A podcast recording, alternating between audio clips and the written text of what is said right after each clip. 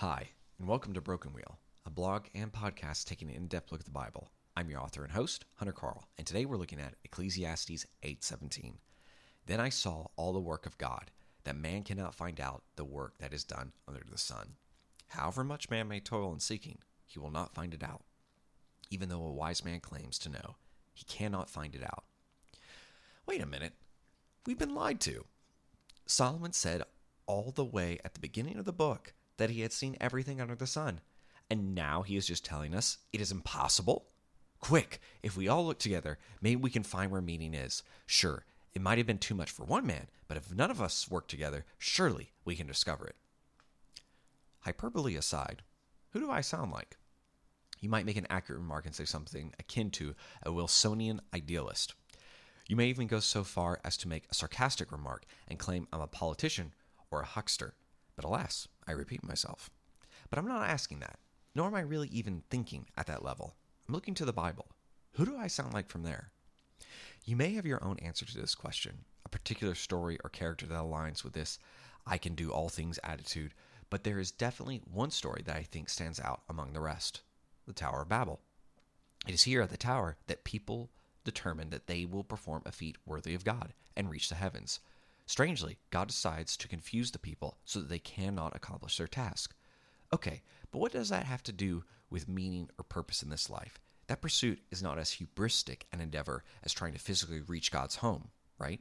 Well, think about it. What does it mean to give life meaning? It means to give it significance, something that lasts beyond our death and makes an actual difference. How can a finite human ever hope to find that purpose, let alone identify it? Our lives are too short, and we lack the eternal perspective to see the culminated consequences of our actions. You can't do it, and it doesn't matter if you are the wisest man alive or spend all your time examining the lives of others. The true answer to meaning will always elude you. It will always be a hair's breadth away, a vapor on the wind, and never something substantiated. But not answering that question will always leave something missing in your life, like a melody unresolved.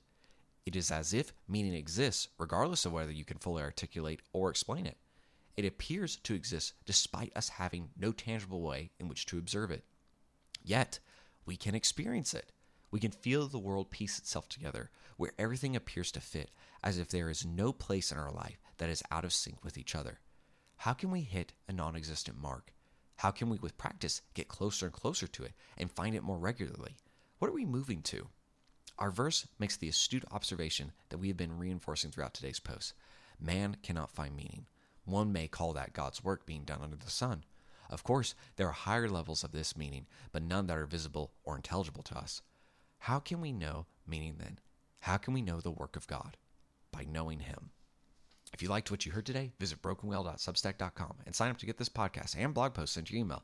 The podcast is also available on iTunes and Spotify. Please rate and review us there. If you want more of my writing, visit the about page of my website to read short stories I recently published in journals such as the Blue Mountain Review. Thanks, have a great rest of your day.